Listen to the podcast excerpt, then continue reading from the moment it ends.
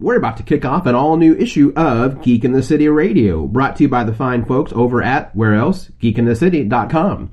If you enjoy this show, and I think you do, the best way to help us out is just spread the word. Uh, tell everybody that you enjoy listening to Geek in the City Radio on whatever social media platform you use, as well as giving us a five star review on sites like iTunes or Stitcher or Spotify or iHeartRadio. Those reviews go much farther than you would ever imagine in helping us climb the metrics, which uh, just gets us more listeners, which just makes us a bigger and more nerdier family for everyone to enjoy, which we're going to do right now with an all new issue of Geek in the City Radio.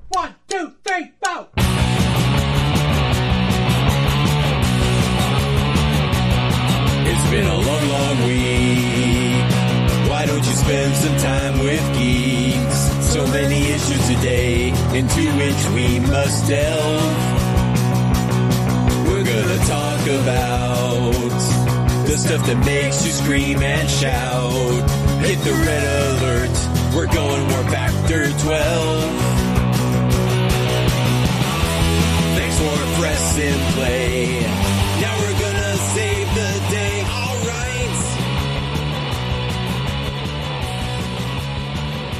Why, hello, it's issue 583 of Geek in the City Radio.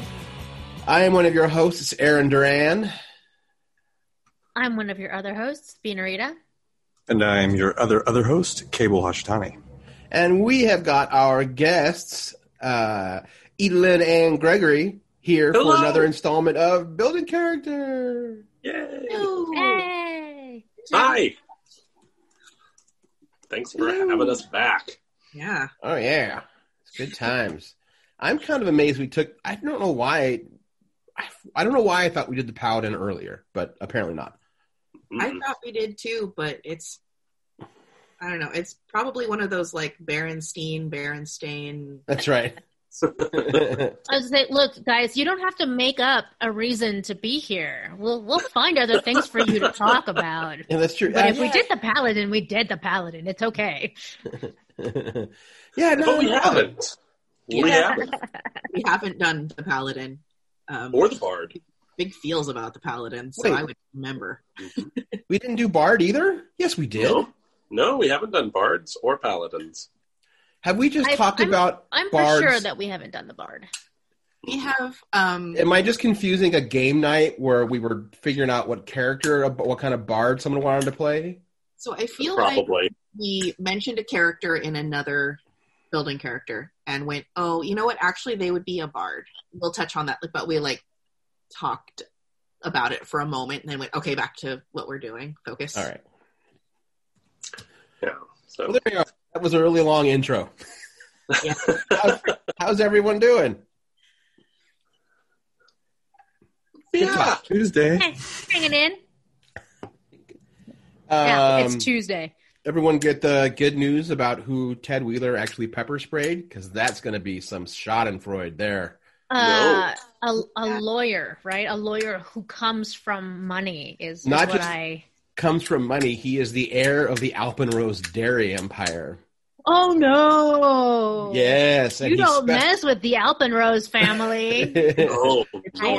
assume. Dairy farmers, just like you, you don't fuck with anybody who who deals with cows in any capacity. Remember when Oprah tried to face down the beef folk? That didn't end well for her. She had to do a retraction. That's true. Um, Sam Elliott shamed, voice shamed her. Yeah. Um, Hmm. Yeah, but apparently this guy is also, um, yeah, he specializes in, you know, the kind of lawsuit you would come to him for if you were pepper sprayed in the face by someone with a high profile. And quote, he is a specialist in quote. what did he? What Personal it? injury? Oh. No, he specializes in something like creative resolutions. That sounds like bullshit. I am. Actually, you know what that sounds is like modern day um, mob terminology for kneecapping somebody, Yeah. Which like I would first- also be okay with.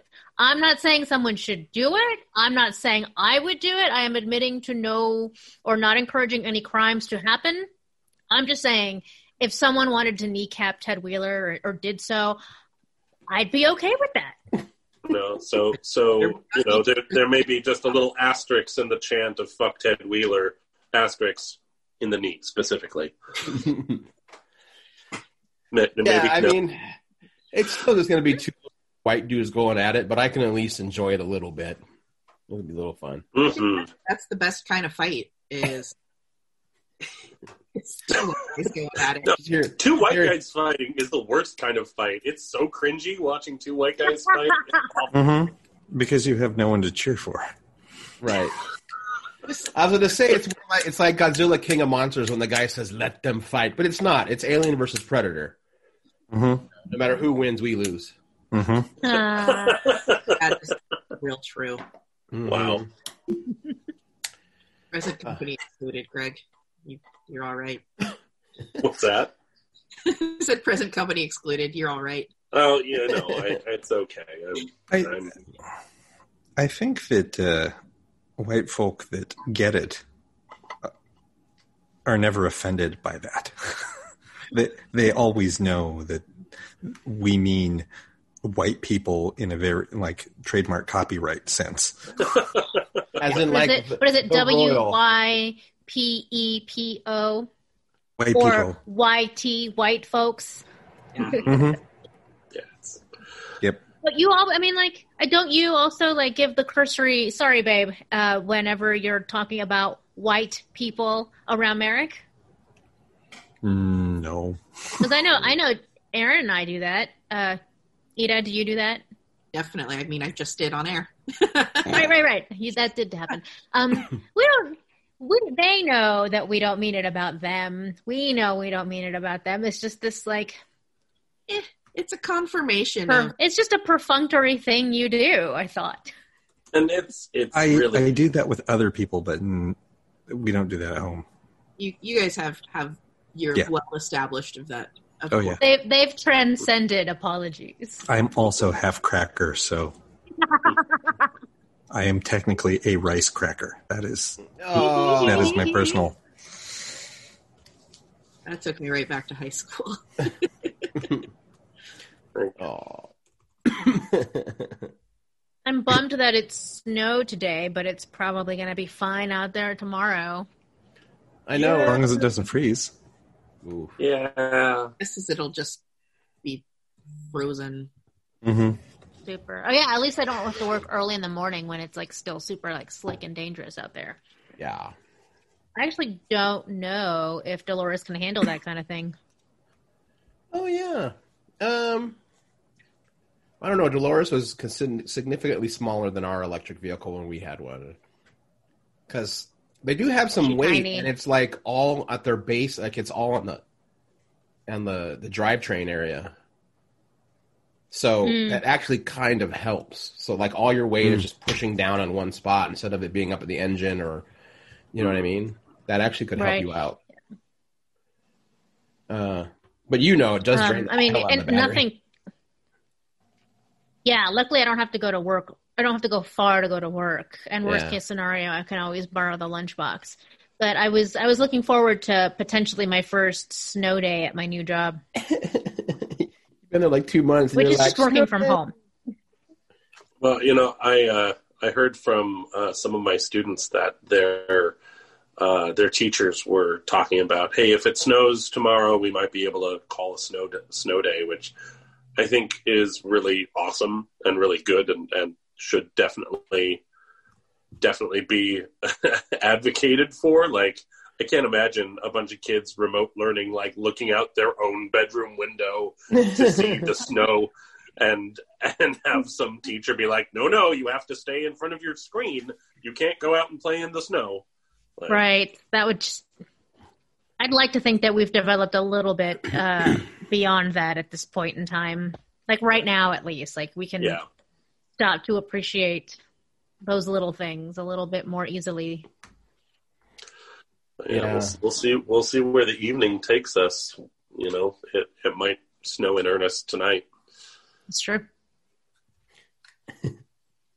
I was really trying to think of an Ernest P. Worrell joke, and it just my brain's just not firing away. Ah, If I'd have been quick enough, I'd have been like, "Where do you think it's going to snow in Vern?" But uh, uh, yeah, I'm sorry. I've it's been a it's rough day for this one here. So, Yeah. So what else we doing? So we got building character, and then we're going to talk about episode right, right. WandaVision. Yes, WandaVision. Loving it. Just so Uh, everybody knows, I think there's an error going on with the chat box. So if we don't hear from anyone for a while, that's why. Yeah, I oh, I just thought nobody us. loved us. no. There's something's been happening with YouTube a little bit. So Well, it's a good thing I made it a point to share the link on all of the platforms already. Which, by the way, is a thing I rarely remember to do. well, I'm glad that's you my did it fault. this It's what that's what it is. Yeah. Yeah. but to what end? If, if anything, the fact that I almost never do it and I did it this time and now it's not working is how you know that I am a jinx. Okay. Um, I, I, don't did think before we how dive that works. before we dive into stuff. I do want to talk about really quickly a movie I like. It's one of those like same date release as all, all movies are right now. It's Right. not getting very good reviews, but I think some of you might like it. It's called Shadow in the Cloud.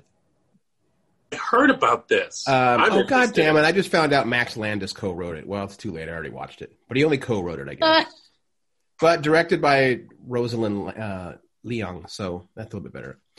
Yeah, Chloe Grace, Chloe Grace uh, Moretz. She basically plays like a World War II pilot trainee, uh, or like mechanic trainee, and she's tasked with like getting this item across the ocean in a B seventeen, uh, you know, flying fortress.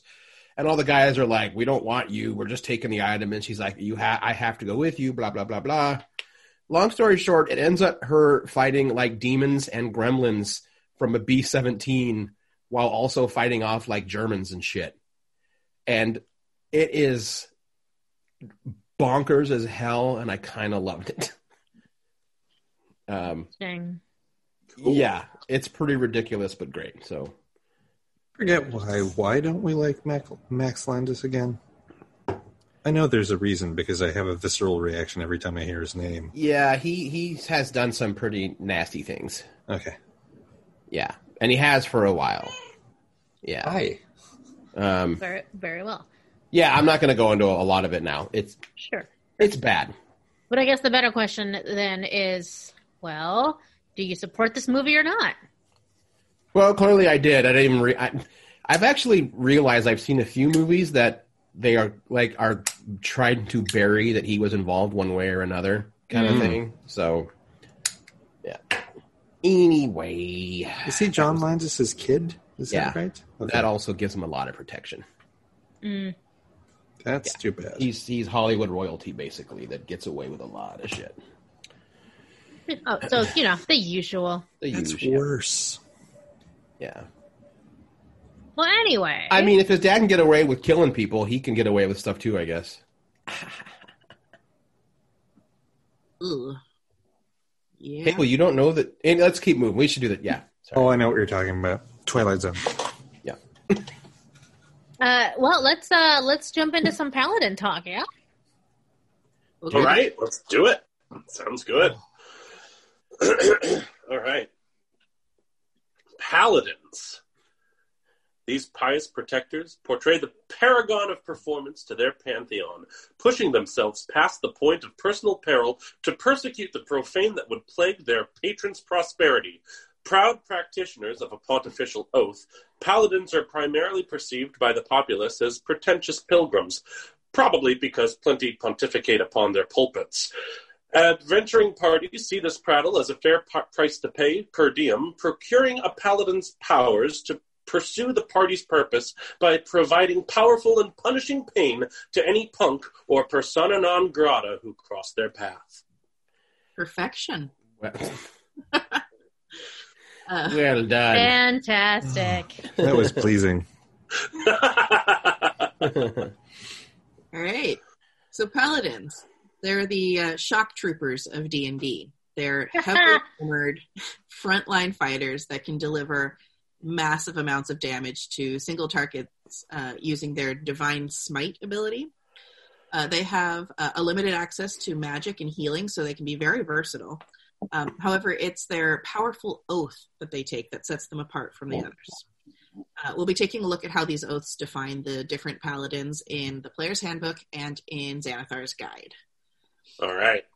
So the basics of the class uh, first. So paladins are warriors called to righteousness. As such, they are melee fighters, and it's worth having your strength score high to land those blows with your sword.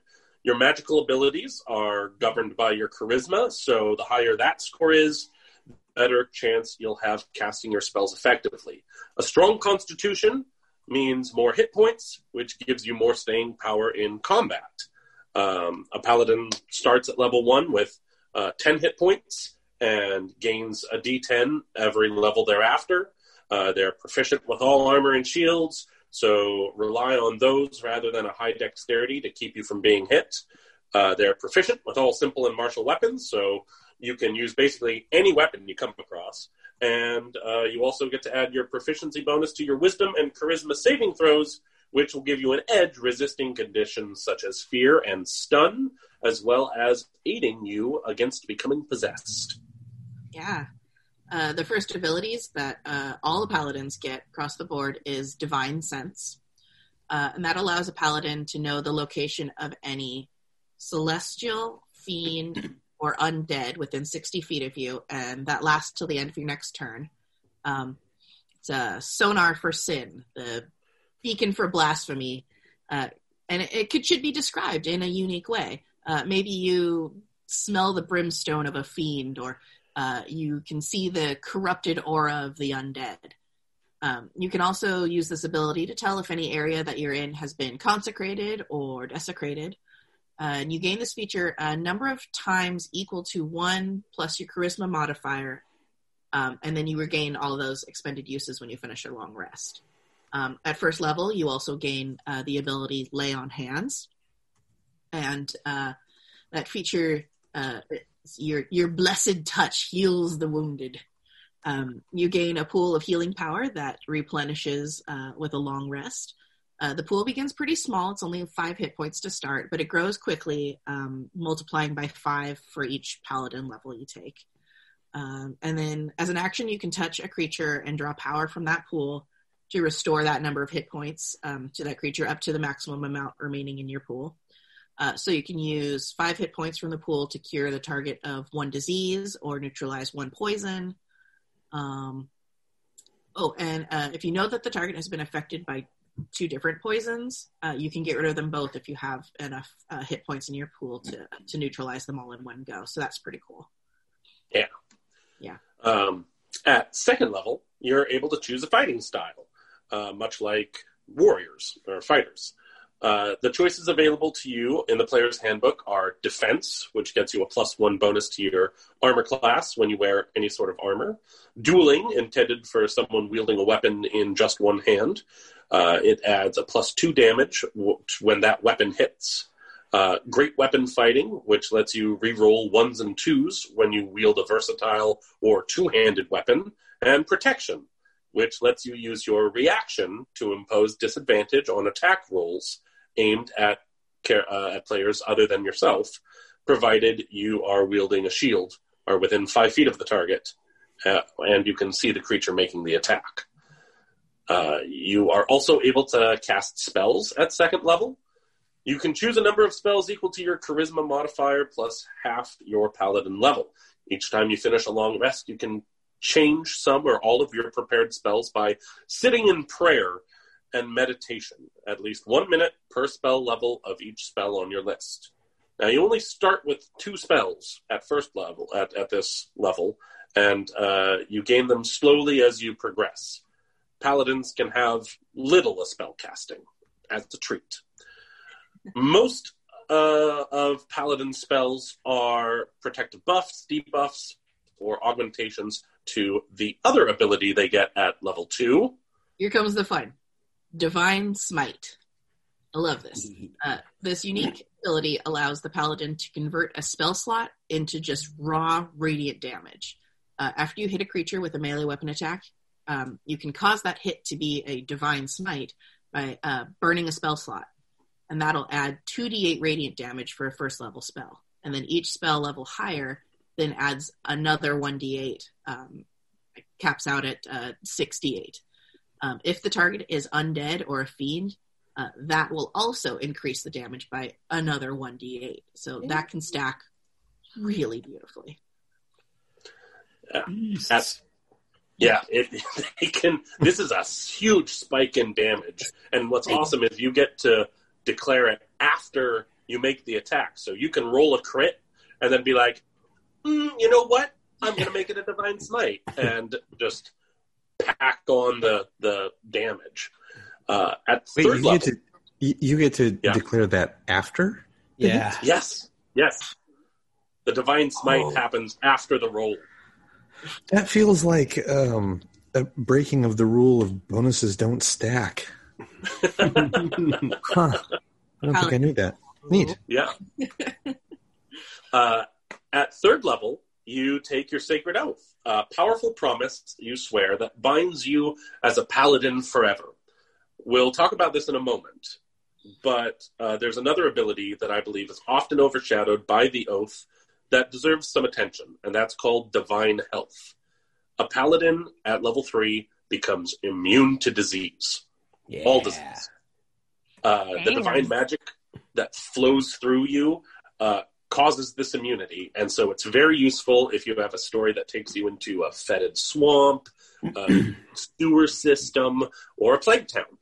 Oh, DMs. Maybe now's not really the time for a, a plague town in your story. Just Good point, Ida. Um, so uh, you had you, you had something you wanted to say, Cable? Because we're going to get back to Paladin's oaths now. Nope, I'm good. Go. Nope. okay. Yeah. If you All have right. thought of let's not with the plague. I it, it, I think it depends on you, you have to read the table.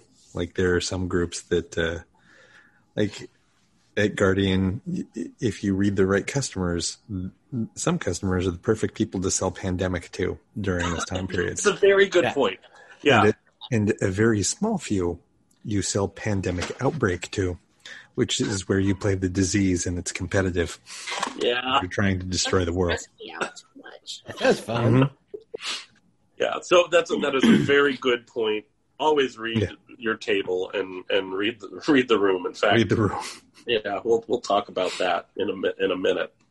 Um, so uh, back to the paladin zone. Okay, so this should be a big deal, um, and I'd encourage anyone playing a Paladin to think of the oath as a touchstone or a guide that influences the choices you make. Um, each oath is unique, but we're going to go over them in broad strokes.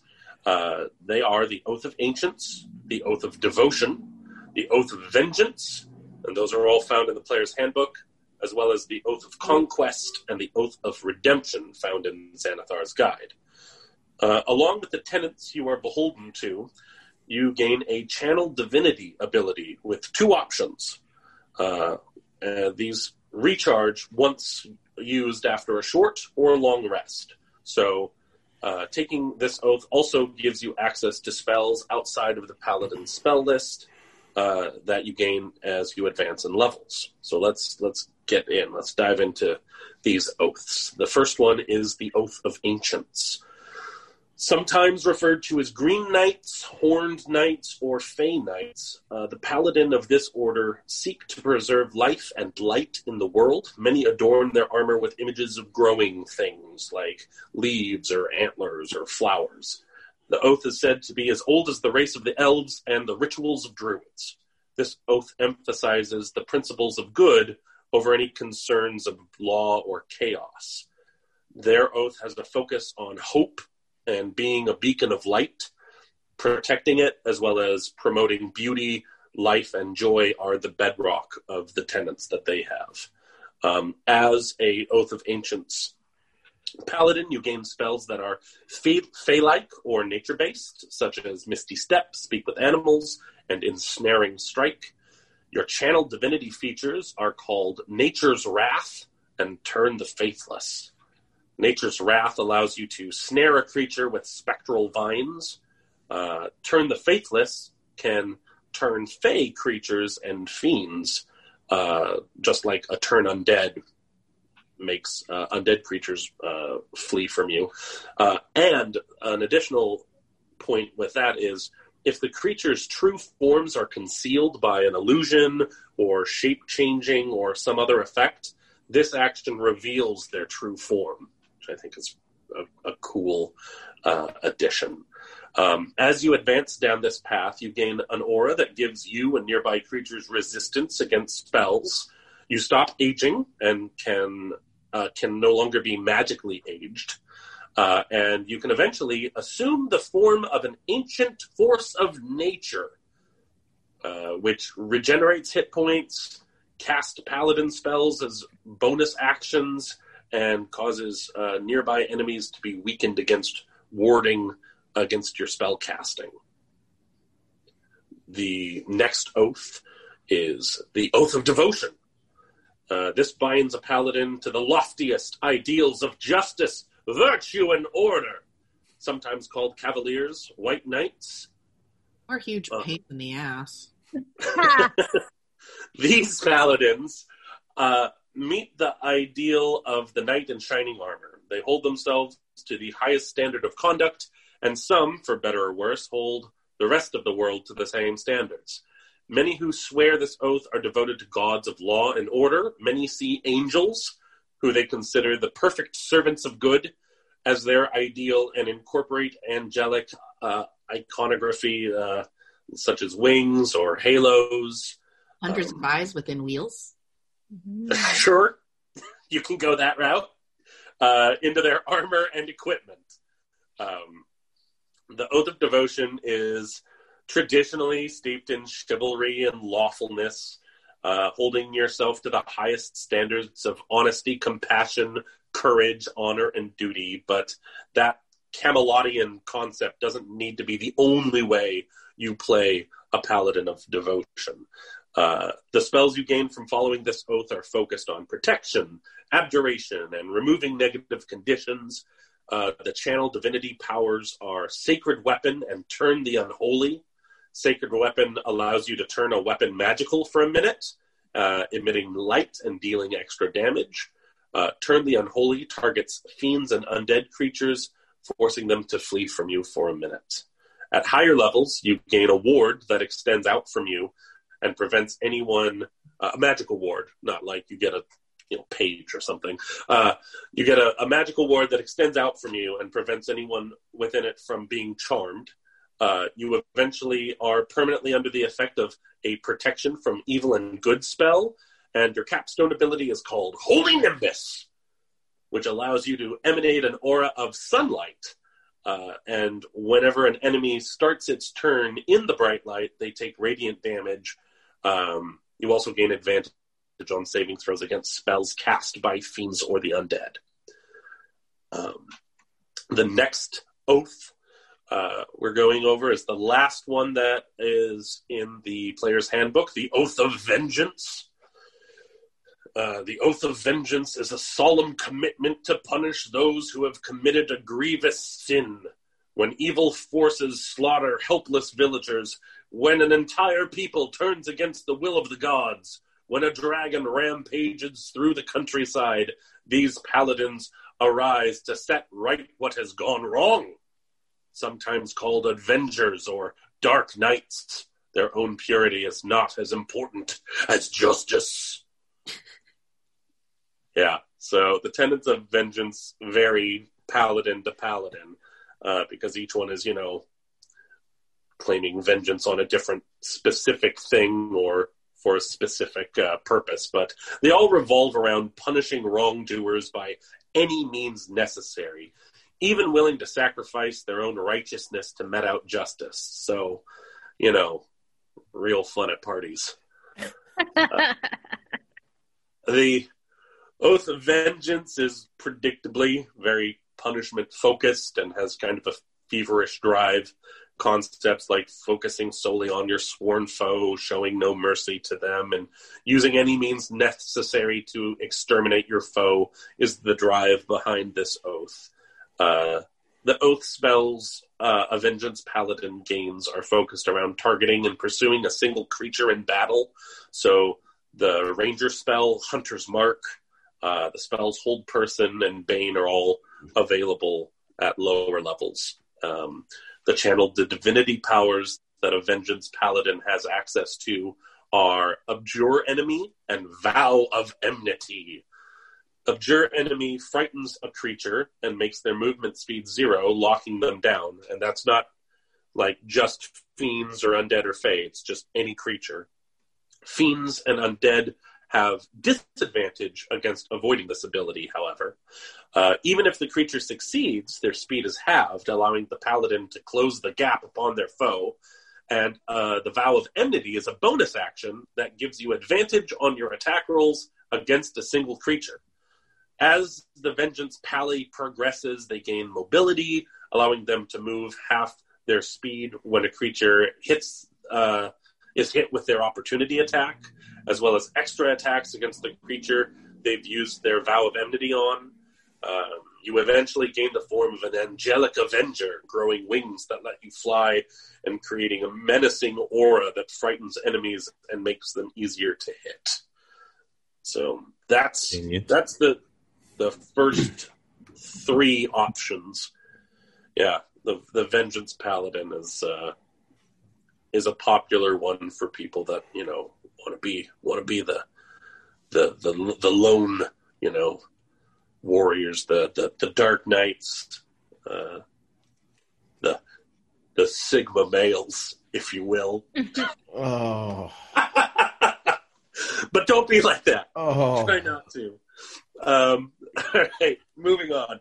I Uh, just discovered that term, and I'm already sick of it. I know, me too. Me too. Wow. Uh, but um, we're going to go now to the Oath of Conquest, uh, which is found in Xanathar's guide. Uh, you thought vengeance was dark. This oath calls to paladins who seek glory in battle and the subjugation of their enemies. It's not enough to establish order, they must crush the forces of chaos, sometimes called ironmongers. Some of these paladins even go so far as to consort with the powers of the nine hells, seeing value in their adherence to absolute law. They are not well liked by other paladins. Uh, and the Oath of Conquest is harsh. I mean, conquest is in the title. Uh, this oath looks to not only crush your enemy on the battlefield, but their very will to fight. Uh, tenets of this oath include phrases like douse the flames of hope and rule with an iron fist. If you're looking to create a would be warlord, this might be the oath for you, but make sure this is the sort of character that will fit in with the rest of the party. Read the room. the spells that become available to the Conquest Paladin are all about soaking damage, dealing damage, and controlling the battlefield. Uh, the channel divinity ability options are called Conquering Presence and Guided Strike. Conquering Presence targets all creatures you view within 30 feet, forcing them to make a save or become frightened of you. And Guided Strike lets you hit with supernatural accuracy. You get a plus 10 bonus on your roll. Uh, going forward, you gain an aura of menace that frightens your enemies and drops their speed to zero, as well as dealing psychic damage to those within your aura.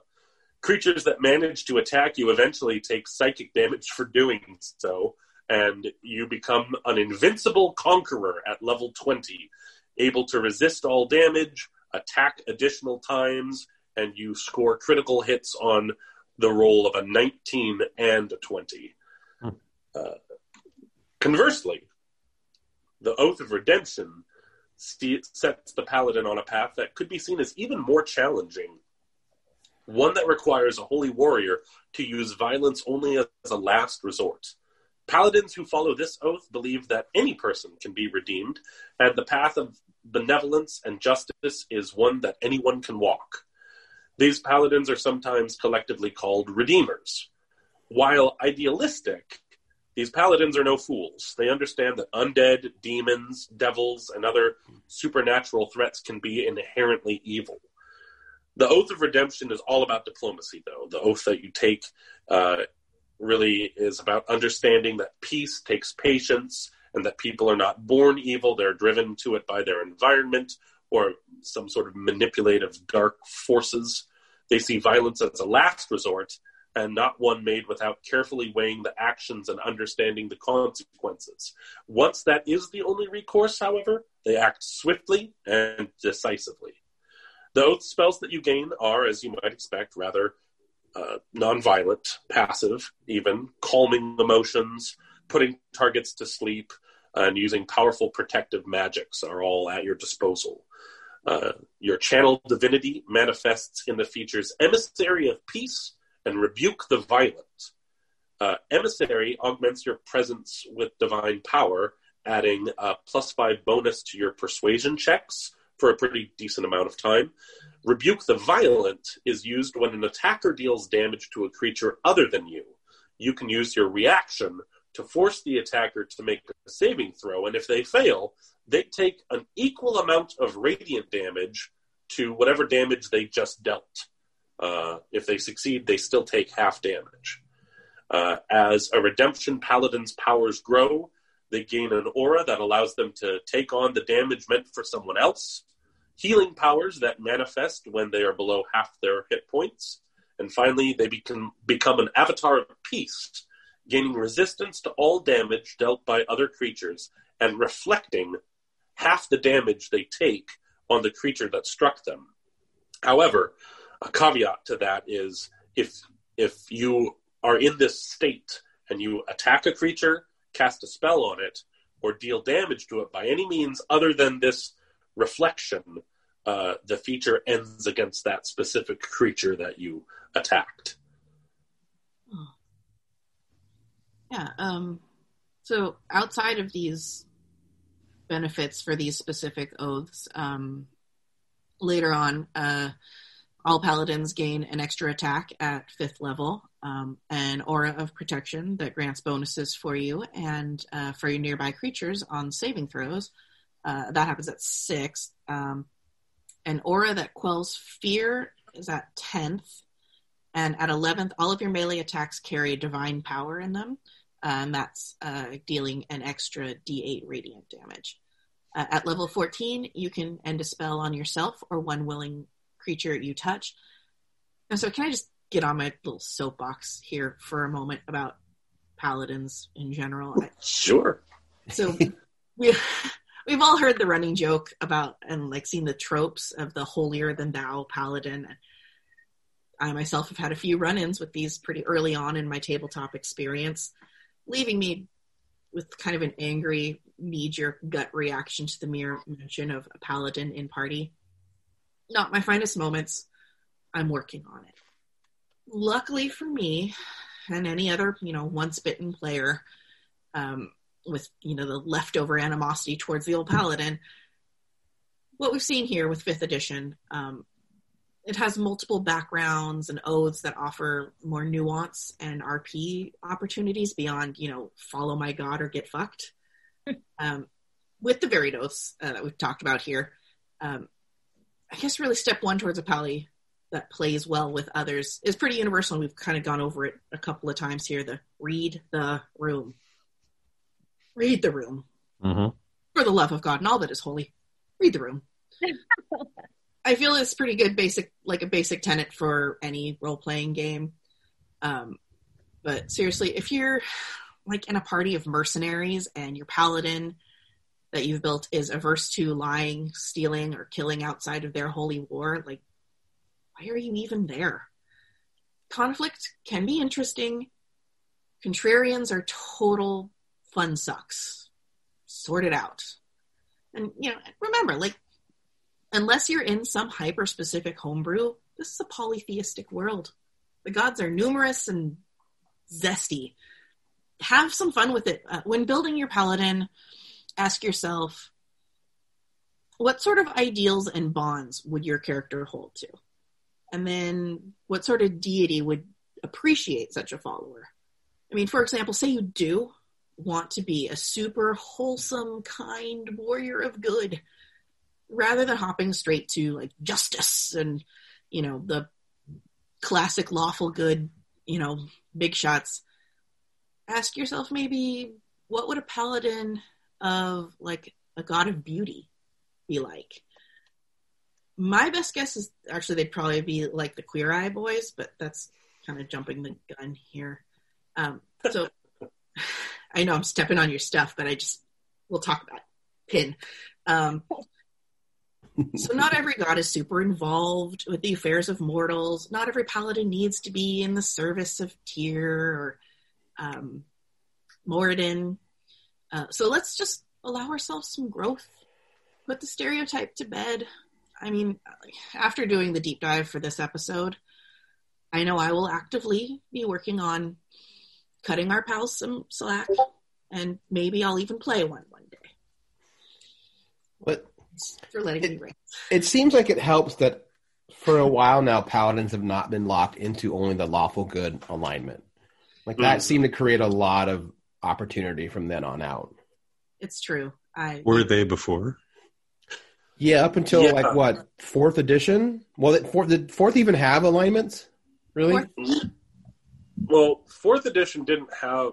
I don't think fourth edition had a paladin. Uh, there was a character class called the Avenger in fourth Oh, right. edition, but they didn't have a paladin class.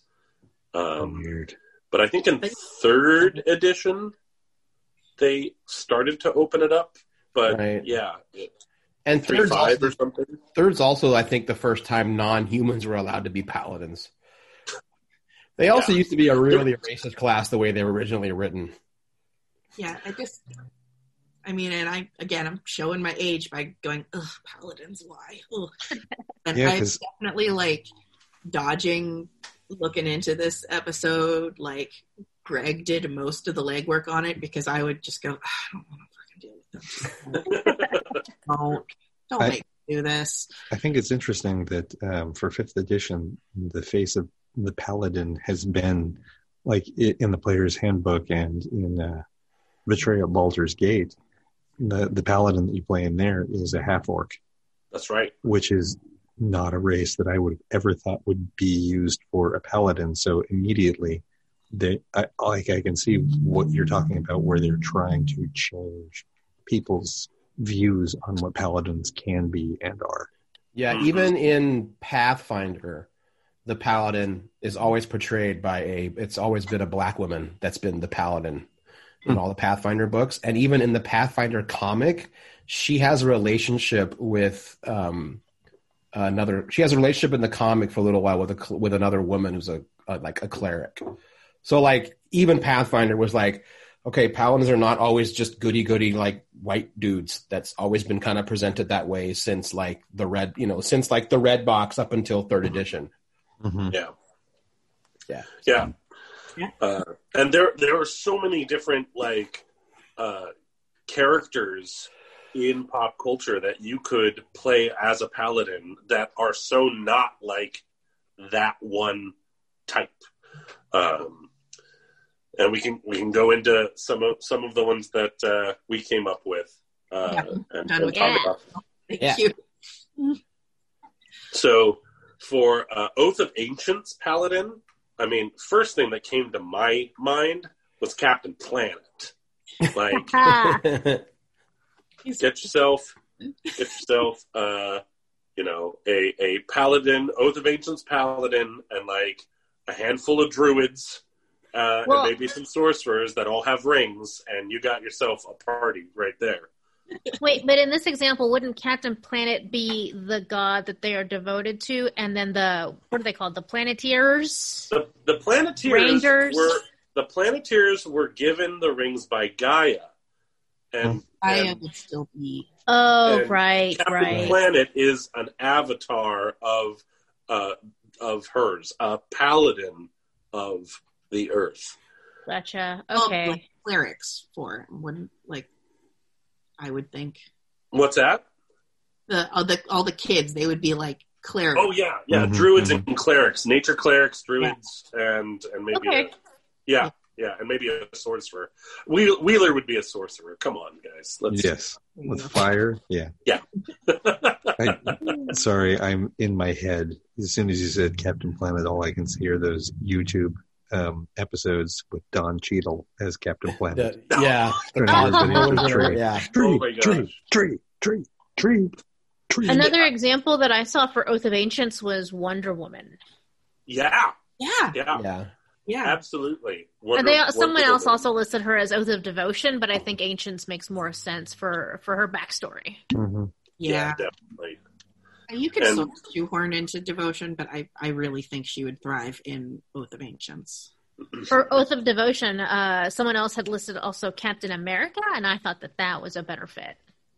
Yeah, yeah, I could see Captain America being uh, being a paladin for uh, for the oath of devotion. Um, I think It's a bit of a stretch, I, I- I think, think- but it's not too much of a stretch. No, I think Superman is more a paladin uh, of devotion, though. If we're, I, I feel like Captain America is more of um, more of a, a fighter class, like Mhm. battle master. But uh, sure. but definitely, definitely close. That's you know, the part where I was like, I think maybe Paladin is a stretch for Captain America because he is more of a fighter. He's not necessarily a like last res- fighting as a last resort kind of guy. Superman, Mm. I think, makes better is a better fit. I agree. Yeah. Also, Oath of Devotion, Paladin, um, Sailor Moon. Yes, I had that on my list as well, and and and the the entire you know All squadron of Senshi. Mm-hmm, mm-hmm. Yeah, That one Yeah, gets I tricky mean- though because like, what are they devoted to necessarily? The scouts are devoted to and protect Sailor Moon slash the princess, but what I, I think it's a little more nebulous to define what Sailor Moon is her de- where, where her devotion lies. fighting evil by moonlight, Love. winning love by Oh. daylight, never That running is the from a real fight. She's the one called Sailor Moon. She'll never turn her back on her friend. She's Uh, always she's always there to defend. hmm She's the one on whom we can depend. that's that's honesty, compassion, duty, courage, honor. That's the oath of devotion right there. There it is. Yeah, I, I've just someone else just schooled me on Sailor Moon. I know. Damn. I'm glad I got to. Uh, I'm, I'm glad I was here to witness that.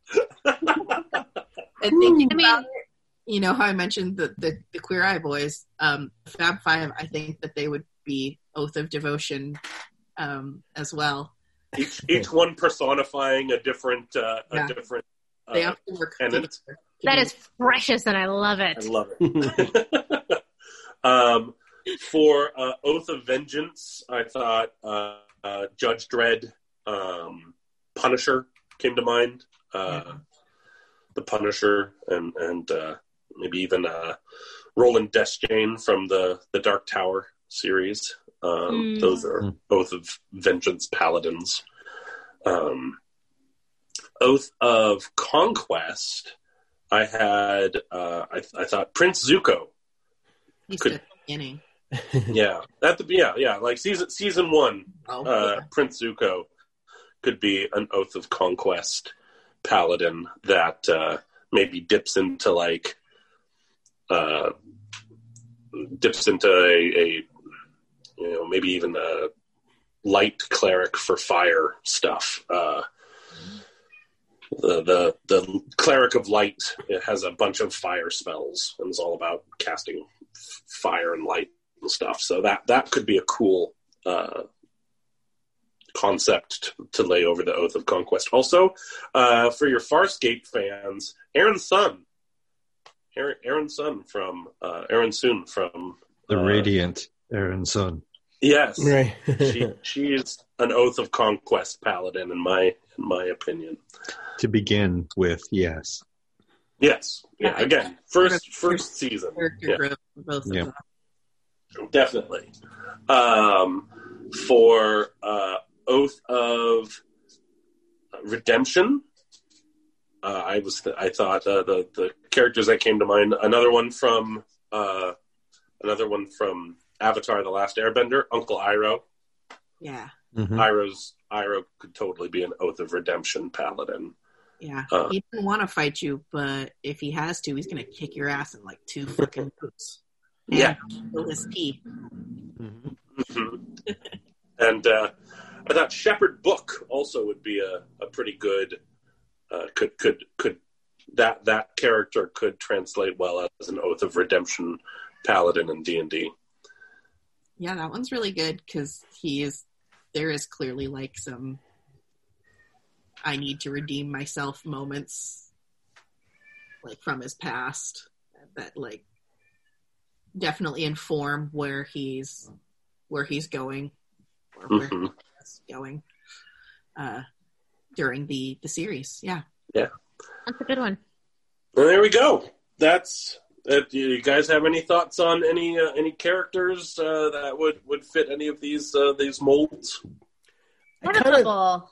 Oh, go ahead. I wouldn't I wouldn't know exactly which oath grouping to put them under, but I thought that these were really good examples. Yeah. Is um Thoros of Myr from the Game of Thrones series.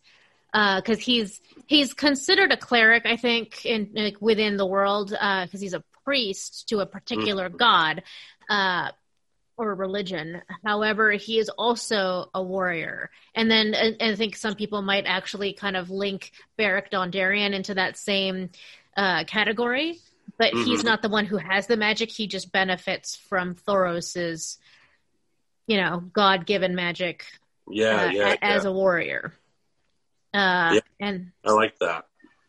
Yeah. and then the other one is um, in the Dresden Files. There's this group of three uh, warriors called the Knights of the Cross, hmm and they're literally like they literally answer to God. And one of them is actually a he was formerly a fallen angel or a demon or something like that. And so there's that sort of redemption uh, category that fits into that as well, because now he has gone from being an evil entity to someone who directly serves God. Cool. And they have magic swords. Nice.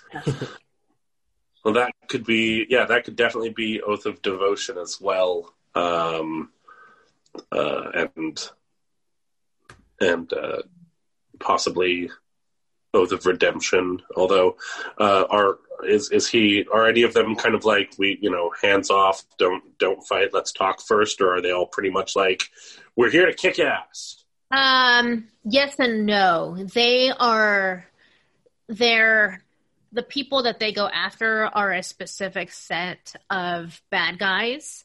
Um, might and do Oath of Vengeance. if those guys, if those bad guys um, say that they re- re- recant and they um, they swear that they're going to give up their demonic ways or whatever, then they are not supposed to kill them anymore. They sort of only Okay. kill the guy if they have to. Redemption is actually not redemption, but like turning them. Uh, a face turn uh, is is sort of their goal is like to get them to give up uh, their ties to to demons and evil. Well, one of one of the specific tenets of the uh, te- uh, tenets of the Vengeance Paladin, the first one, in fact, the very first tenet is fight the greater evil, and in specific, it says faced with a choice of fighting my sworn foes or combating a lesser evil, I choose the greater evil. So that could definitely be a, ven- a, gr- a group of vengeance paladins, and they're like, you know, do you denounce the the wicked ways that you walk? And if they're like, yeah, we do, great, all right, you're not my enemy anymore. Who's my who's the bigger threat? You're just a stepping stone, and now that you're not, great, we're we, we're good. Let's move on Yeah, to the greater that's evil. That, I- that's that- exactly it. yeah, that made me think of like two characters that could actually follow the the path of vengeance, and and one of them, I because I just rewatched it. Uh, one of them, I feel like John Wick is definitely one of those. Oh yeah, You know, he's got Uh, a singular purpose against one thing, and if you get in his way, he's going to Yeah. pop you. But if you like that scene outside the club in the first movie, you know, and he goes, "Why don't you take the night off?" You know, thank you, Mister Wick, and the guy walks away. The other person I think of is uh, El from El Mariachi and Desperado and all those movies. Hmm. Because he's multiple times has given like you know your basic thug a chance to back off if they don't pull the gun. He's even Mhm. said he's like my fight's not with you, you know, don't pull it, and you know they always do, and he kills them. But you know, but yeah, that's exactly it. Yeah. Man, I Um, haven't watched these movies in so long. Time for another viewing. yeah, yeah. That's great. yeah, Yeah. hmm Yeah, uh, I I would if you're interested in a paladin, like we like I said, I just kind of gave a pretty ge- general like, hey, this is what this group is for because each one has like f- at least four different tenants, and they do a really good job of of making those tenants uh, in each one kind of nuanced and kind of like multifaceted. So like it's not I don't know. It, it it it's it allows you as a player to really play. You know, it, they're not so structured that like I can only play this character one way. It's varied enough that it's like okay, I I feel like my character would be, you know, um, following my path by going this direction, even if it's not like the first thing that would come to mind. I'm still, you know, you know, pres- like like uh, one of the tenets for the uh, oath of ancients is preserve your own light, delight in song and laughter, in beauty and art. If you allow the light to die in your own heart, you can't preserve it in the world. It's like, you know, even though that's like the third one down, maybe that's the one that's most important for you. Uh, and that's the one that you're like going to always remember. That's the one that that is the strongest in your mind. Like, and then you have this paladin that's like looking to bring happiness and joy in the world, and like, Follow Uh, bliss. yeah, follow your bliss. you've got you've got live, laugh, love uh, I was embossed gonna on say, your armor. eat, eat, pray, smite. Yeah, you praise Mike. Hold it- hold it on the shield. exactly. exactly. So, yeah. So yeah, the uh, the paladin. I I actually uh, I played I played uh, a paladin briefly in in a game that Ida ran, and he was. Uh, I had a lot of fun playing him. He was uh, his name Baltimore, and uh, he was a half orc. Uh, paladin of luck, paladin of Tymora, uh, the goddess of luck, and being able to play a, a paladin for the luck goddess was was really fun and like yeah uh i was looking to like make sure people got lucky you know have a bit of luck. You know let's let's let's play a play a hand of cards. Maybe i lose some maybe i win some. This is fun you know? Uh it was yeah it was it was a way to play a paladin that I had never seen and that I that I had a really fun experience doing it. And it also was a pretty fun experience for the rest of the party um, I think because I wasn't being an asshole I didn't have to take you aside and be like, fucking sort yourself out, man. yeah no. Yeah. No, it was, uh, I liked Baltimore. It Mhm. was good. That's cool. Yeah. Yay! Well, thanks. That was awesome. And then next Wow. time it's going to be the Nicely bard. next time it's going to be the bard and uh, I feel like we're going to get super wanky on that one.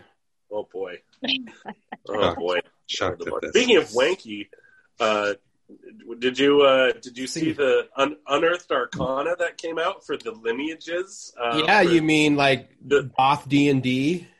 Yeah. yeah, yeah, Yeah, I'm I'm Yeah. super jazzed about that. yeah. Dungeons and Dragons just came out with uh, uh, playtest material today for three different lineages uh, for Gothic lineages. They're called so. There's the the Dhampir, the Hexblood, and the uh, Reborn. Yeah. and each one is very much like a, uh, you know, half. You got your half vampire, you got your like hag blood child, Yeah, and then you've got your your Frankenstein's monster sort of thing going on. Uh, it's pretty cool. Smell the clove cigarettes coming off of I it. know. so excited. It's going to be Yeah, amazing. I, I, I I smell a, a Domains of Dread fifth edition book in our future. I mean, that wouldn't surprise me. They've been really ramping that up, and I feel like the Strahd stuff sells very well for them.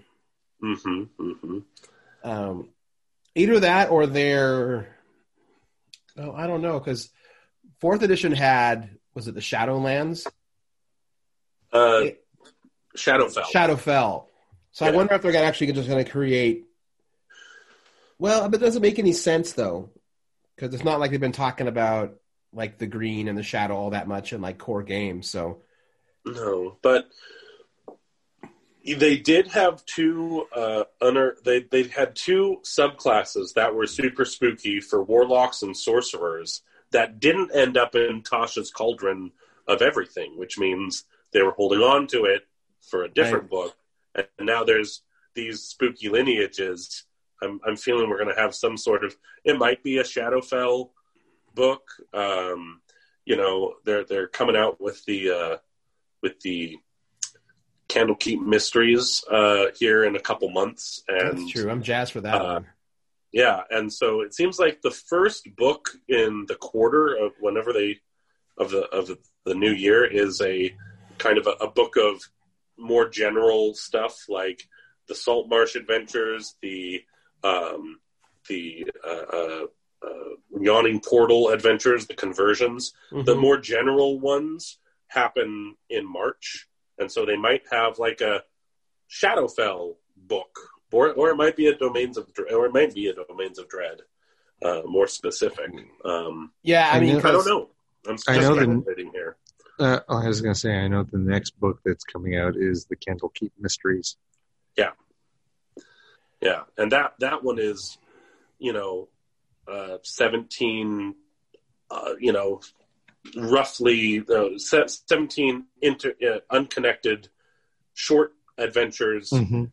Uh, and like uh, the other. So so we might see something like a like a kind of maybe a in, interconnected planes book or a Mm. or or a Mm. Shadowfell specific book come next year. I don't know. Right.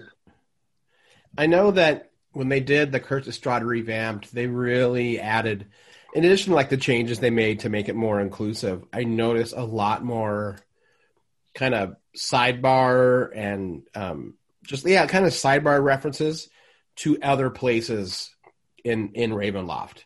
Really? Yeah, like they mentioned characters that are like, wait, that was from like you know the Islands of Terror book. Like they're they're they're definitely like expanding it, and it all can't all be in fucking Barovia.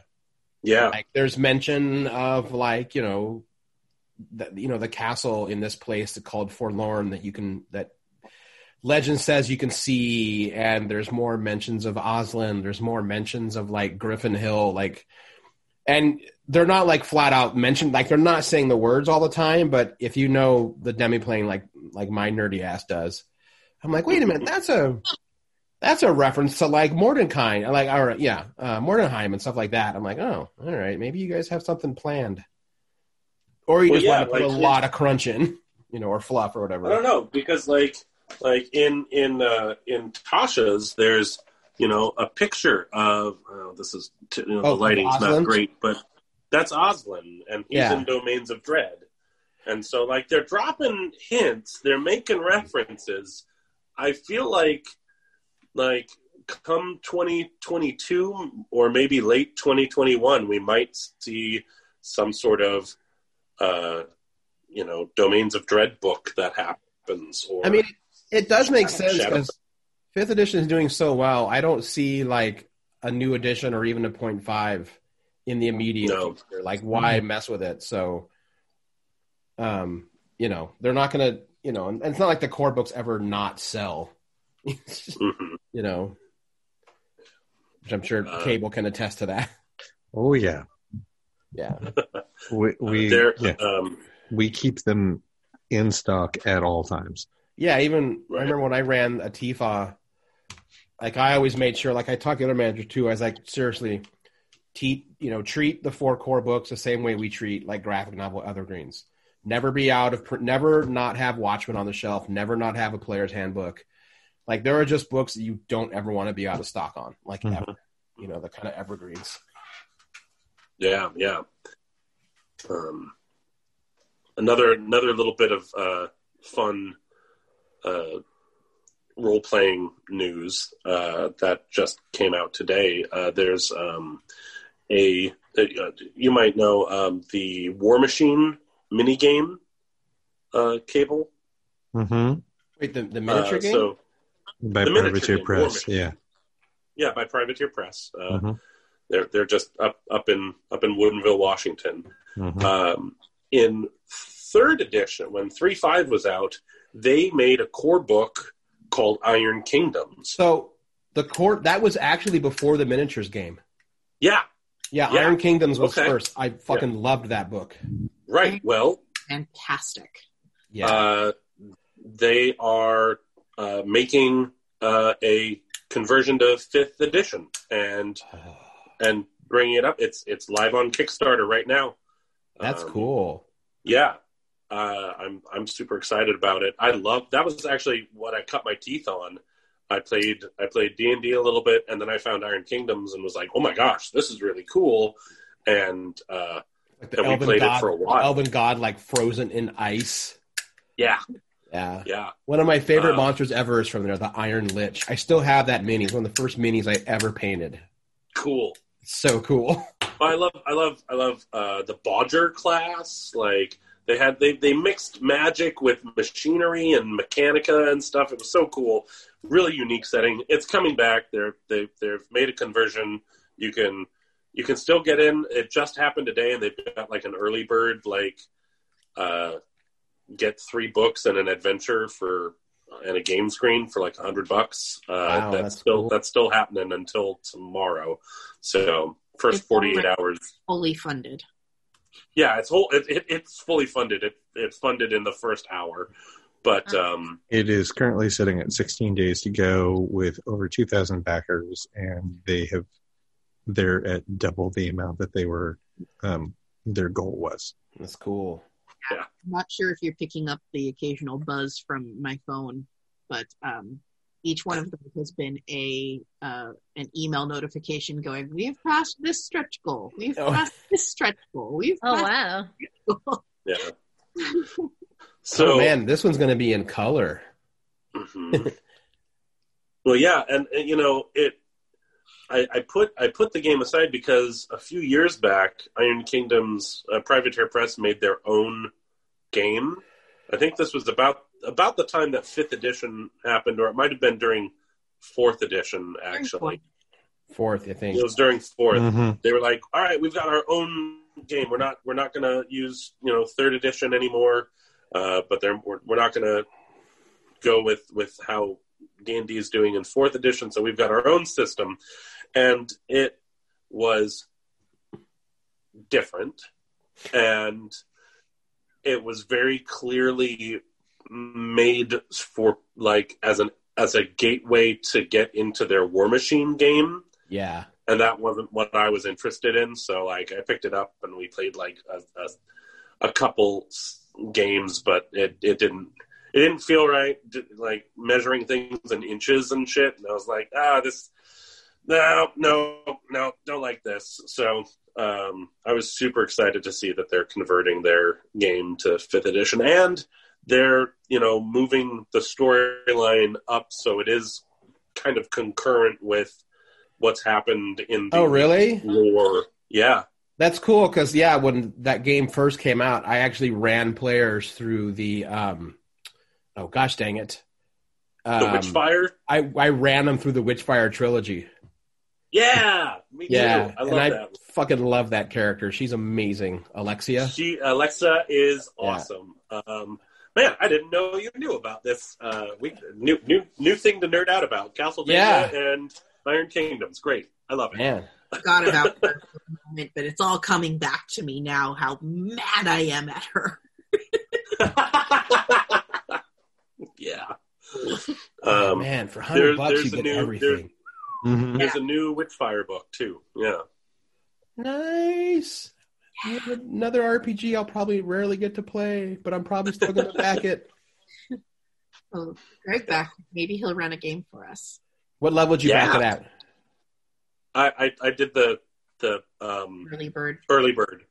So all the books. Yeah. Oh, so you got. All right, I can still do that, Yeah, but the it's for a hundred. It still Mhm. isn't bad. That's still three. It's not bad at all. Oh wait, no, Yeah. it's still there. Yeah. Yeah, it's it's still available for another like 24 hours. So you did that one too. All right, all right we got to probably can't, probably shouldn't discuss this on the show. Like, what did you buy, Greg? What did you do? The early bird ple- uh, special pledge has 52 hours to go left. right. Yeah, 52 hours. All right. cool. I thought it was only 48 hours. They must have extended it. Clearly, Yeah, I was I was I was sitting next to the my my phone at at 10 of 10 in the morning being like, "All right. All right, when's it going to it's going to go live at 10. Hold on. Hold on." So, I was I was very excited to, awesome. to, to support it. Yeah. Um, for those of you not in the know, uh, the Iron Kingdoms is called as much because uh, it's kind of like if the D if the D and D world hit an industrial revolution, and so there's like steampunk and magic punk. So you've got like steam powered constructs that have like magically augmented uh, cortexes, and you can be a you can be a, a you know a, a warcaster that uh, you know commands these these magical mechs uh, Yeah. and all sorts of cool stuff. The world's really neat. I also Like the new that. I- season of Disenchanted. Oh, kind of. Yeah, kind of. It has the the mystical gunslingers, hmm Mhm. um, yeah, gun mages. gun mages. Oh, so sexy. Yeah. The other thing, and I remember it's the, only, it's the first time I'd ever seen this in a game before, and it blew my mind. Was that if you were a a healer or a cleric, and if you healed someone that was like of an opposing religion, like your god would let they're like, fine, you can heal them, but it's going to come out of you because how dare you waste my magics on someone who's clearly an enemy of us? So you'd have to make the choice of like, fuck, this prisoner's going to die. This is going to suck, you know Mhm. it was neat how they did stuff like that. The gods Yeah, were very was- active it in was- that realm. Yeah, it was very much like, yeah, oh, you're you're, you know, it would be like if if an elf, you know, uh, that was, you know, worshiping Corellon uh, was uh, helping a, a, you know, a, an orc that worshipped Gruumsh, and Corellon and Gruumsh are like totally at odds with each other in this world. Yeah, it would it would come from you, and Yeah, uh, yeah, it, it, was- it was neat to have have that kind of uh, aspect. yeah. Nothing like playing on a train heist. We have to defend against a dragon. Also, it's pretty sweet. Yeah, cool. it's rad. Well, this seems like the perfect time to take a break and thank our sponsors. First up, Guardian Games. Find them over at 345 Southeast Taylor Street in Portland, Oregon. If some of the games that we just talked about there on building character sound interesting to you, they are going to have them at Guardian Games. Uh, you can also pre-order the Mysteries at Candlekeep if you want to do some fun little investigative D&D one-shots there.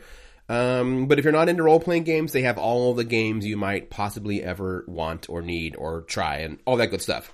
From card games and dice games to board games, uh, cooperative. I mean, really, there is a huge selection of game styles, and Guardian Games going to have all of them. They also have the supplies you need for gaming, and you're like, oh, that's what you need supplies for. You get the books and the box, and you're all set to go. I'm like, oh, you think that, but eventually you're going to feel you're going to feel the call of special card cases and dice bags and backpacks that only hold your miniatures and you you think you're not going to do it you're going to do it and Guardian Games has your hookup there so check them out Guardian Games 345 Southeast Taylor Street in Portland, Oregon. When you're there, thank them for being a sponsor of Geek in the City Radio. It really means a lot and it goes a long way when our sponsors hear from you. Like our other sponsor, Bridge City Comics.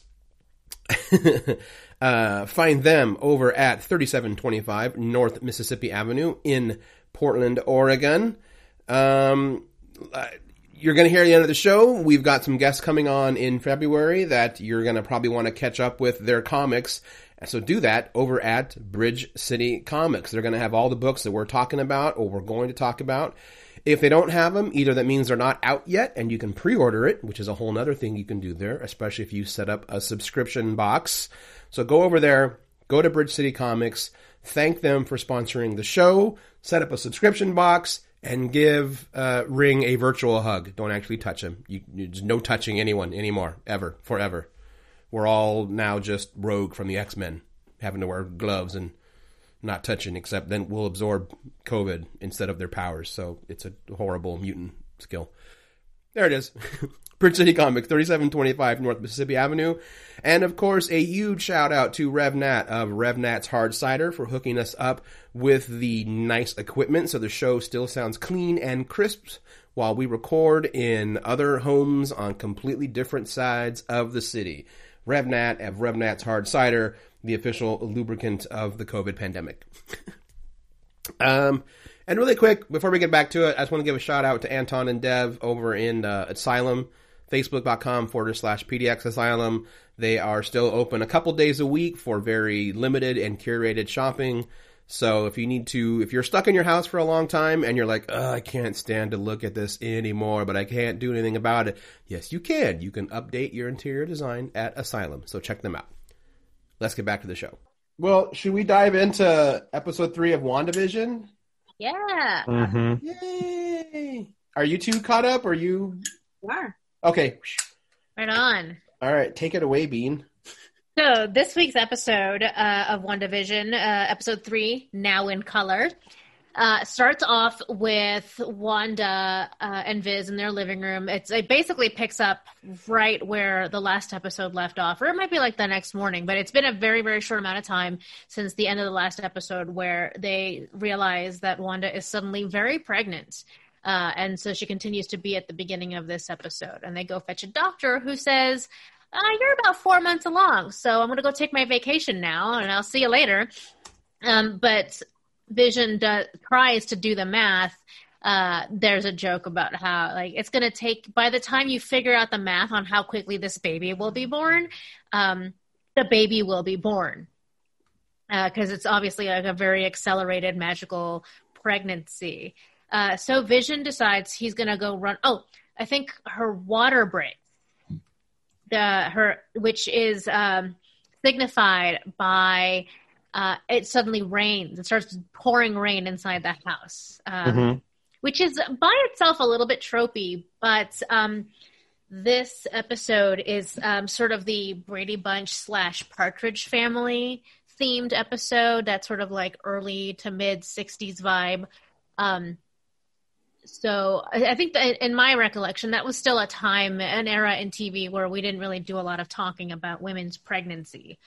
Uh, and yet somehow it still felt kind of tropey that rather than like showing or just saying her water broke, it's just going to start pouring rain inside the house. Uh, but for that reason, they realize, okay, it's it's basically time for the baby to come now. Vision runs off to go get the doctor. Um, literally, literally runs off. Yes, he yeah he just like zooms off. Um, and this is just on- this is just the beginning of the craziness that starts to happen. Uh, so now Wanda's home alone, just ready to pop. Um, and as her contractions start coming, uh, more uh, more magic happens. Basically, every contraction is met with uh, random acts of magic like a stork. They had painted a stork on the side of the nursery room that they were preparing, and uh, it comes to life and just comes up off the wall and is like wandering around the house. Uh, and then, uh, um, in the midst of all this, Geraldine stops by, uh, and she's there to sort of chit chat. She's telling this really very era era appropriate story about um, how she got herself a, a promotion at work by by being sassy. It has this like very you go girl vibes to it, um, keeping up with that sort of like '60s vibe. Uh, eventually, uh, Wanda's wa- um, her contractions escalate, and she's she's a it's about time for the baby to come, uh, which is also signified by magic when all of the pipes in the house burst simultaneously, and now the house is like pretty much flooding. Uh, and and that's when Vision gets back with uh, with the doctor, who he carried on his back and ran back from the doctor's house to their house. Um, but they're actually a little bit too late. The baby uh, has just been born. Uh, they name him Tommy, which is what Wanda had wanted. There'd been some back and forth about that. And then uh, all of a sudden, she starts having another contraction, and turns out turns out it's twins. They end up being two boys. Uh, and then, of course, that uh, gives segue to Wanda mentioning that she's a twin, and she mentions her brother Pietro. I don't remember what his super person name is. Quicksilver. Mhm. Quicksilver, thank you. Mhm. Um, and then this is when this is the time in this episode where things get to take that like weird, slightly dark turn. So she mentions her brother to uh, Geraldine, and Geraldine says, uh, "Oh my god, where did it go? Wasn't he killed by Ultron, or like he was killed by Ultron, right? Which is part of um, Age of Ultron. I don't know." Mhm. Yeah. I don't remember. Uh, and and now Wanda's kind of freaked out, like, why would you know that, or why would you ask that? And that's when she realizes, as well as me, for the first time, I didn't get a chance to rewatch this episode to know if it was there all along. But Geraldine's got this necklace on, and it's actually the sword logo, which we've seen in some of the other ads uh, Yeah. throughout the series so far. Uh, and she, so she notices that she kind of freaks out and basically ejects Geraldine from the house magically. Um, Vision, after having a conversation with the doctor, uh, which was also a little bit weird, he's getting ready to, he's like wishing the doctor well and hoping he still has a chance to have a good vacation. And the doctor's like, you know, I don't think we're going to leave town after all. Small towns, hard to escape. A little bit more um, foreshadowing there Yeah. uh, or maybe not foreshadowing, but it's just another one of those. Oh, and the neighbors. Um, earlier in the episode, Vision uh, chit chats with the neighbors, and they're at, they're talk they're acting a little bit weird, almost like robots who sort of got off track and are doing their thing, but just just a little off of, from what it's supposed to be. I wish I had a better example, but they're just being a like just like that not totally there mentally but they don't even realize that what they're doing is weird. Um but that one is a little bit more in passing. Uh, after vision uh, says his goodbye to the doctor the neighbors are out there again. And um previously the neighbor next door was trimming his hedges.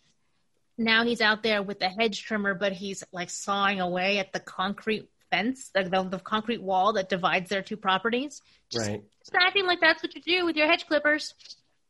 Um, and then um, the other neighbor, Wanda's other friend, whose name I can't remember now, the character or the actress. Um, Kathryn Hahn is the actress. thank I'm trying to you. Thank you, Kathryn Hahn. Uh, she sort of starts gossiping about Geraldine and how she's kind of weird and um, like she just she's new in Agnes. Thank you. So Agnes is like, yeah, she's just new in town. She doesn't, she doesn't, she doesn't have family. She doesn't have a house. Um, just weird stuff that probably wouldn't be real if you lived in that town in this idyllic little community. Um, and I don't, as if I recall, uh, Vision doesn't super look into this much. I, I think he notices that it's weird, but then you know, Kathryn Hahn is just like, "Oh, okay, well, I'm leaving now." Again, just, they just sort of like don't realize that they're being weird. It's like it's happening outside of their control or knowledge, and then they just go, continue to act like things are normal. So she's like, "Oh, I'm gonna, I'm gonna go. I gotta make dinner or some shit." Uh, Vision goes back inside, notices Geraldine is missing, and um, Wanda's like, "Oh yeah, yeah, she had to, she had to go. She, she had somewhere to be." Uh, and then we cut to the final scene in the episode where Geraldine lands. Essentially, what we see is just outside of this fantasy bubble that is Wanda and Vision's version of Westview. And now it's the the the camera goes back to like a more modern ratio aspect ratio. The coloring uh, moves into modern uh, you know, coloring and HD quality. And uh, she lands on the ground, but she seems okay. And then a bunch of like military or like, you know, secret government agency cars storm in and um and go to go to pick her up and I guess probably debrief her on what what happened inside the bubble. Yeah, because I think they're all sword troops, Mm-hmm. which makes me actually think right. More and more. I think everything is a construct that Wanda has made, and they're trying to like maybe safely get her safely get her out of it before she, you know, wipes out the world. That seems to be the prevailing fan theory. Is Yeah. that, mm-hmm. a- and there has been an interview with Elizabeth Olsen where she talks about. She basically said, "It's like I, I don't. It's like I can't give too much away, but I don't think that you are going to think that Wanda is the hero Right? of this particular story." yeah. Um, and that certainly seems to be the way that uh, the story seems to be progressing. That no one is doing this to Wanda. Wanda is doing it to herself. Yeah, and I'm guessing the twins are going to lead. I kind of think these twins are going to not be a figment anymore. I think they're going to somehow. I don't know because she's going to blow up on the multiverse or whatever anyway. Mhm. Um, because they've also hinted that they are planning a Young Avengers story. Hmm. Um, because the villain in I forgot which movie is coming up is Kang. Um, Kang the Conqueror, and that's one of the Young Avengers' primary baddies. Um, so that gives us yeah Wiccan and Speed as the as the twins. So Mhm. yeah, I'm I'm really interested in you know what's going on with with the neighbors because in that con- in that conversation uh, between Agnes and Herb, uh, like Herb was going to say something to Vision, like you know everybody here is, and Agnes kept being like, don't don't do it, don't say Right. it. Mm-hmm. He, he ended up not finishing his sentence and instead just being like, "Well, great chatting with you. Got to go." Uh, but like, yeah, what are they? Are they really quick. Uh, Kang is the villain in the third Ant Man movie. Oh, Uh, Oh. reportedly being played by Jonathan Majors, who is the lead in Lovecraft Country. Was the was the guy the lead male Oh. in Lovecraft Country? Right on. Yeah, yeah. Uh, yeah, uh, Cable. I I know that you had intimated or men- referenced that that particular fan theory last week when we talked about this, and I was like, "Mm, that's right. But definitely, as more things are revealed, or a little bit more understanding of what's going on starts to develop. Um, I, I think, yeah, that that does seem to be where this is heading. Is is it is Wanda doing this, but that doesn't make it a good thing. And No. yeah, yeah. When I, when when they show that that one particular clip about like you know like well this is our home and aren't we going to fight for it? It? It's definitely being portrayed as a like a heroic like we need to say you know protect our community whatever, but but once you like wrap up wrap it up into the idea that like this is her own construct that Mhm. she's trying to enforce um yeah she would no longer be the hero in that fight No. It, it essentially it feels like that this was her replacement for going to therapy to deal with the trauma of losing vision. Right. mm. Um, I'm going to make this observation real quick. The doctor kept bugging me. I kept looking at him, going, "Why do I know who this is? Why do I? It's Degra Oh, right. from the Xindi in the third season of Oh, Enterprise. shit. Yeah. He is the creator of Weapon Zero Yeah. That's and and was the lead scientist on the attack on Earth. right. Ah. Just like I, I misidentified him at first as Doug Bradley. I'm like, is that Pinhead? No, no, that that can't be. America's like, I, I think he's dead. It's so it's not him. Um, and if it is, then this show got really weird. But, but yeah, it's it's Degra. I'm like, oh, like that's why I think Degra was one of is to this date. He uh, Doug Oglesby is the actor. He's done a lot of um, small bit parts in television for 20, 30 years. And I think Degra was his biggest reoccurring role, which is why I, I recognized him. I'm like, I just couldn't place him. I'm curious if there is any sort of um, Easter egg or, or like comic book relevance to the names that they decided to go with for these babies, which is Tommy and Billy. That's the name of her kids in the comic. Yeah. Okay. Or Tommy and. William. Tommy and William. Yeah. Okay, cool. Yeah. I was thinking maybe something like other characters that I just wasn't aware of or, or remembering at the time. Right. Her, Also her, not- her contemporaries. Right. Like I didn't know that she had had kids in Yeah. in other hmm format. Uh, I I do think it's interesting that while we were very aware of Shield or not Shield but Sword and their involvement of trying to do whatever they're trying to do, there are still plenty of references to AIM being somehow, if not involved, they are a competing entity trying to figure out what's going on Yeah. the beekeeper with the hexagon grids, like in the opening theme, all those hexes. It's like, oh yeah, that's 100% AIM. So, and then all of the ads are still Hydra related. Yeah. So, Yes, this it's- week's uh, commercial was for Hydra Bath Soak in the style of Calgon Take Me Away. uh-huh, and I'm actually pulling up the visual. I recognize the concept, but I've never actually seen a Calgon Take Me Away commercial. I just pulled it up. Even the visuals are like almost an exact replica. Yeah. Yeah, so that was fun. this is how successful the um, ad campaign was. I recognized it immediately because all I saw were Calgon commercials as a kid. And I've never seen one, and I still know it. Yep. So that's that's effective marketing, y'all. Yeah. Mhm. For better or for worse. But this episode is really the one that seems to have kind of really ramped up the mystery. Mhm. Which makes Mhm. it would explain. I actually heard a lot of critics when they reviewed like the early release of the show.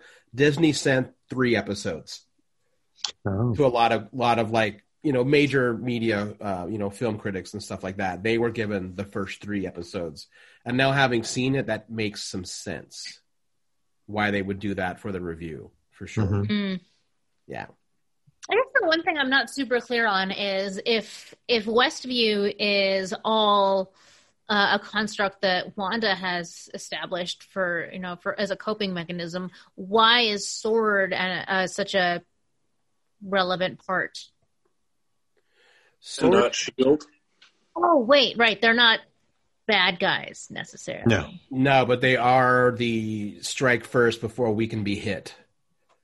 Cool, Yeah. cool. So they're they're probably her um I not thought, the guardians because they're probably like in a custodial manner at this point.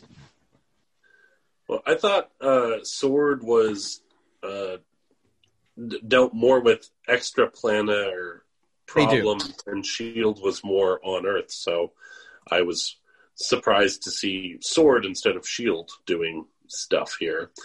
Um, but uh, something else when when uh, when she got spat out, I I may be incorrect, but I thought I saw a west uh, a sign for uh, Westview. Westview You were outside not. of the bubble. You are correct. So I don't remember what that billboard or that sign said though. It's it said Westview. Yeah. Anything else though? I, I think it said City of Westview. I think she's actually taken hold and is holding an entire town hostage hmm and is playing out these fantasies. And that explains why the characters act weird because they are they are real people, but Mhm. they are sort of being controlled by something else. I, I, Mhm, yeah, mhm. or at least acting in the roles that they are aware of. mhm. Mm. yeah, I mean, who knows? Who knows? Like everyone in Westview might be dead, and this is just like Well, Geraldine was alive. Geraldine isn't part of the simul isn't part of the the fantasy. Right. She doesn't live there. She doesn't have a Right. house there. I think she kind have even implied that she didn't have a job, which would, but that would directly contradict what Geraldine was saying. Not that that's Right. impossible. It- it's- Okay. it's the awareness of the players in Truman Show, where everyone knows they are playing a specific role, um, and they cannot break character around the lead. hmm Like, so you think that they know? Yeah, and they're trying to keep themselves alive. I think that like the, the whole thing with uh, Mr. and Mrs. Hart the, at the dinner party that was her. That was a woman genuinely pleading hmm to not let this person die because it is still a real person. But without breaking character.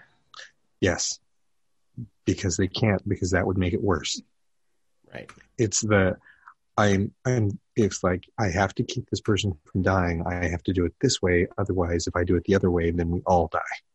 Okay. And I very much look at it as like basically they're acting out these characters against their will and maybe Mhm. only barely with their knowledge.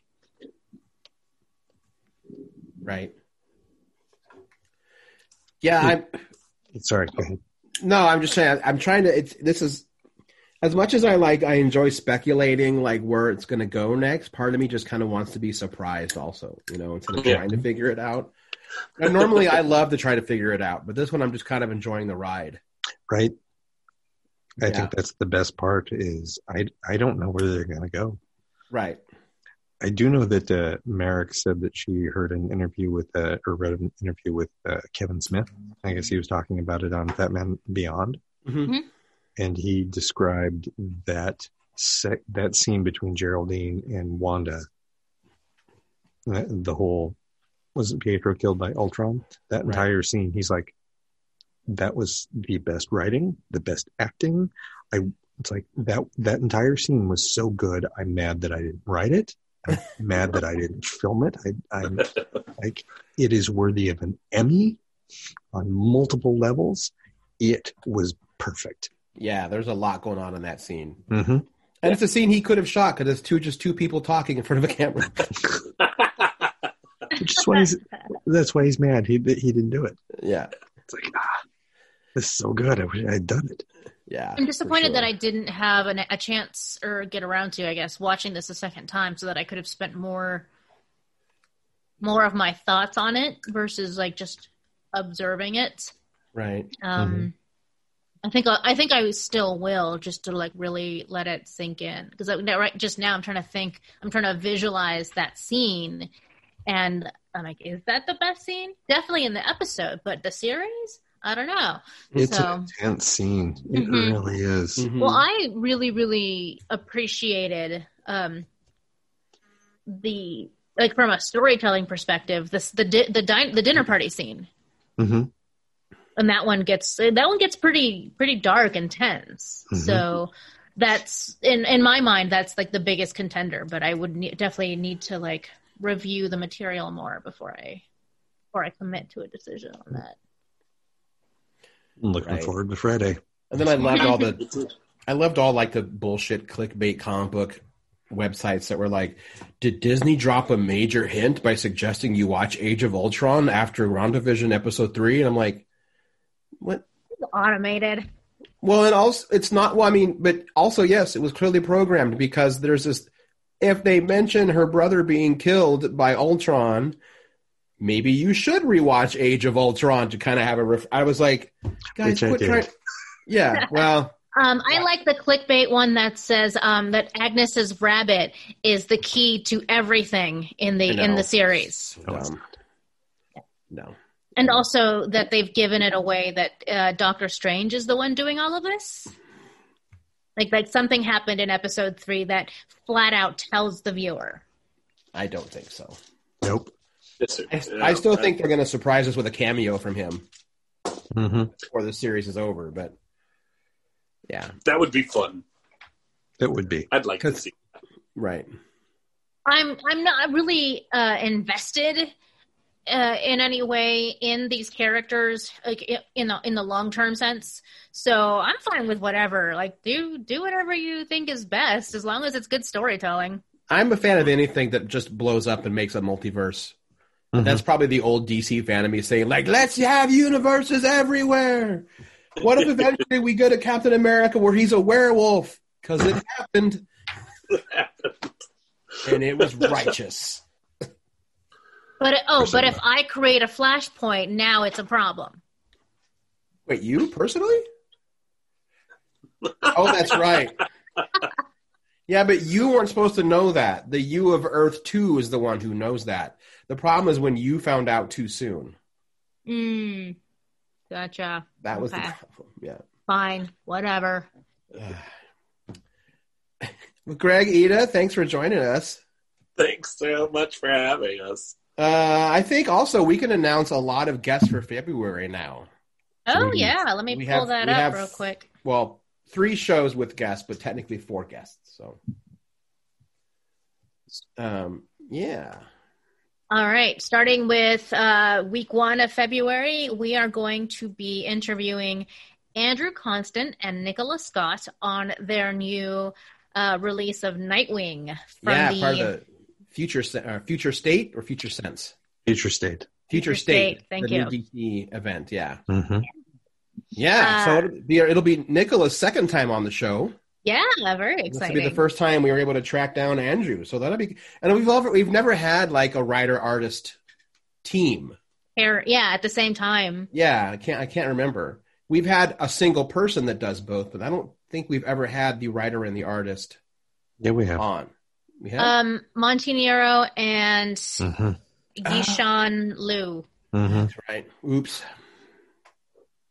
Well, I screwed that up then. This will be our second time. That's okay. I'm sure it's fine. Um, This I- is our if- first mainstream comic There you uh, go. art- Mhm. writer artist. Good. from the big from one of the big three. Yeah. Yeah. Big two. I don't know. Uh, you know what? I figure you count image now. I say big three. They still just say big cool. two, but Uh, and then if I'm looking at this correctly, or if I haven't missed any updates, we're not we don't have any guests on second week, correct. But uh, third week of February, uh, Keith Baker and Jen Ellis. Ellis, uh, the two of Twogether Studios, are going Mhm. to be joining us to talk about their new game revolving around. Adventure Zone. Yes. Uh, based, yeah, it's a game based on the very popular podcast. And I believe that's going to be like an uh, tabletop RPG style, correct? It it is not exactly. It's a tabletop box game. Right. Ah, okay. I should probably learn more about that before then. And this, I'll I send you believe, will be the third time Keith's popped on the show. I Mhm. think. Yeah. hmm At least, yeah. And then in the final week of February, we're going to be joined by Sam Swords. Uh, I'll let Yeah. you elaborate on that one, Aaron. Yeah, so a lot of folks probably know him from when I did or wrote uh, the one shot uh, Dark Anna and the Pirates of Kadath. Um, Sam Swords was the physical inspiration for the for the captain of the ship, and even sent us notes about how different fighting styles would be with axes versus cutlasses, and um, yeah, and I had been following their work for ever ever since I did, you know, wrote the the Dark Anna comic. They also did um, leather and prop work for Weta. They've done some stuff for Lord of the Rings and The Hobbit and the Chronicles of Narnia. They also teach uh, medieval combat um, and are just an all around pretty cool person that I've wanted to get on the show for a while. But you know, they live on the other side of the world, so it's tricky. Um, yeah, so it'll be you know that's that's kind of the ones that I'm just you know that's a personal one. Like I've always wanted to get them on the show, and now I finally pulled it off. So super The jazzed. fun thing about have, hosting your own show is you can get whatever, you can get whoever you want. That's true. Um, yeah. So that's our February lineup. Who knows? We might sneak in that one for that second week. We don't know yet, but that's still a pretty packed month. Pretty packed February Yeah. for my birthday month. You're welcome. Thank you. That's our gift to you. Yay. Can we all get vaccines as my real gift? That would be awesome. Uh, you know, if I if I could make that happen for you, I would. Sweet. Just But I don't you. have that power. Finish Well. this. Finish him. Well, with that, I'm Get all Aaron these Duran. cat treat crumbs off my keyboard. I'm Pina Rita. And I'm Cable Hashtani. Thanks, everybody. We'll see you all next week.